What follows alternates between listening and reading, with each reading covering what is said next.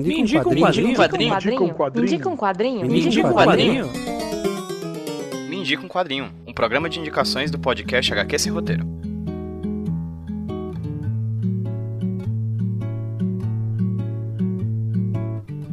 Obrigada pela gentileza.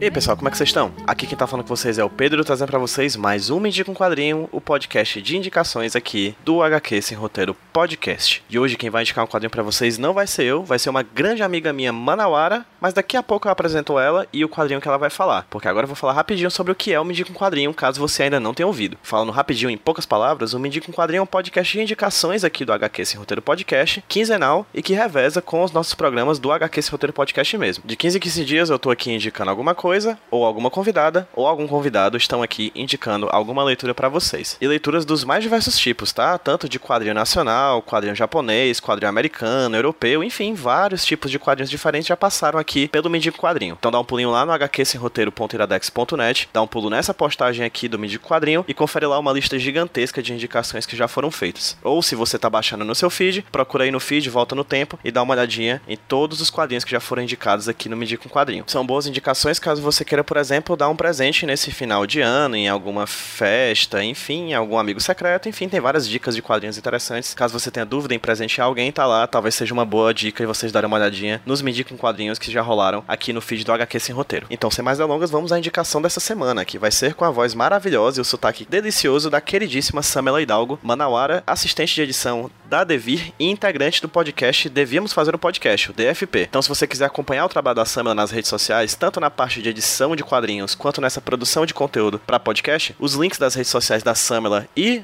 do Devíamos Fazer o Podcast, do DFP, vão estar linkados aqui no post desse programa aqui, desse Me um Quadrinho, lá no site do hqsemroteiro.iradex.net. Acompanhe a semana nas redes sociais e agora acompanhe a indicação dela aqui no Me um Quadrinho. Ela vai falar pra gente sobre Semilunar. Não tenho muito mais a falar, porque a indicação da Samela está super completa e maravilhosa, então vamos pra indicação. Samela, minha querida, me indica um quadrinho? Olá, ouvintes e ouvintas do HQ Sem Roteiro. Eu sou a Samela Hidalgo, assistente editorial e imprensa da Devir Brasil, e eu fui convidada pelo PJ para indicar um quadrinho aqui no Me Indica um Quadrinho. Então eu tô aqui para enaltecer o Semilunar, o quadrinho de 96 páginas do brasileiro Camilo Solano, que saiu pela Balão Editorial lá em 2017. A história do quadrinho, falando um pouco sobre ela, se passa em volta da personagem Maria, que sofre de disfemia, ou seja, ela é gaga. Só que quando ela toca, recita poesia, canta, ela consegue controlar isso e não gaguejar. Então ela usa isso para conseguir se expressar de modo mais fácil. E assim, a Maria é muito próxima da mãe dela e tá sempre incentivando e apoiando a filha. Apesar de ver também que a gente consegue entender que a Maria tem suas próprias questões com a mãe, que ela meio que projeta, sabe, as suas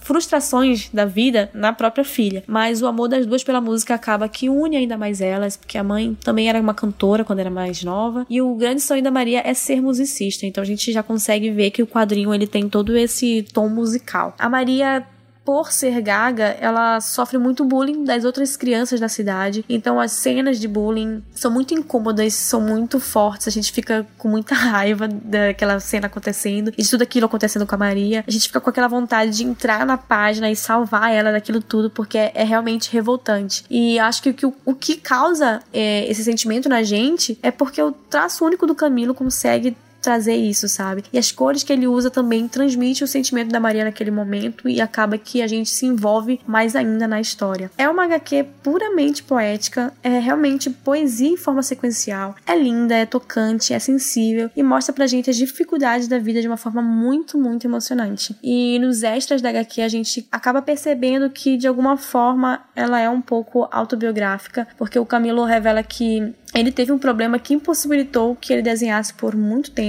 Então ele teve que encontrar outras formas de se expressar e na música foi uma delas. Isso também foi inspiração para criar a história da Maria. É, então é uma história que trata de temas muito delicados e profundos e chega até a falar um pouco sobre como as situações e as frustrações da vida e nossos sonhos perdidos podem levar a gente para um estado depressivo e sem esperança. É, mas a parte legal mesmo dessa HQ é que, como eu disse, ela é bem musical. A gente pode ouvir as músicas que, a personagem canta no quadrinho lá no canal do YouTube do próprio autor, Camilo Solano Solano, que ele disponibilizou quatro músicas que fazem que a gente se envolva ainda mais com a história, se é que é possível, né? Então é muito, muito boa. É, sem contar também que no final de toda a história, a gente entende o porquê o nome do quadrinho é Semilunar. E a gente passa a admirar mais ainda a escolha da capa, que já chama atenção por si só, e faz com que a gente realmente sinta o que os personagens estão sentindo e que o autor quis passar com aquilo. Então a capa complementa a história. A gente é, depois que termina a história, a gente olha para o conjunto de obra inteiro de outra forma, porque é realmente bem significante. É, nas últimas páginas, a gente também consegue ver alguns esboços e estudos de personagens, os testes de capas e alguns rascunhos das composições das músicas. Então, a gente consegue ver todo esse processo que ele teve criando a HQ. Então, eu indico esse quadrinho para quem gosta de MPB,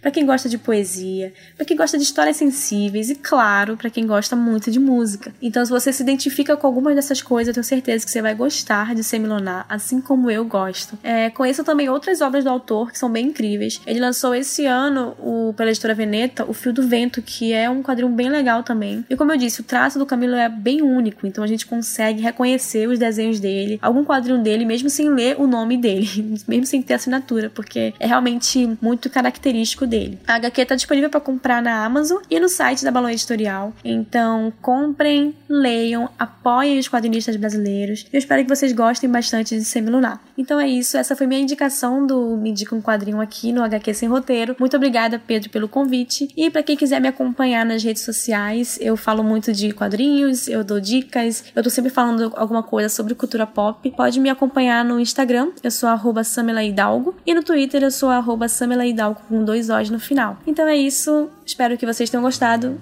Muito obrigado pelo convite e um beijo para todo mundo. Até a próxima. Tchau.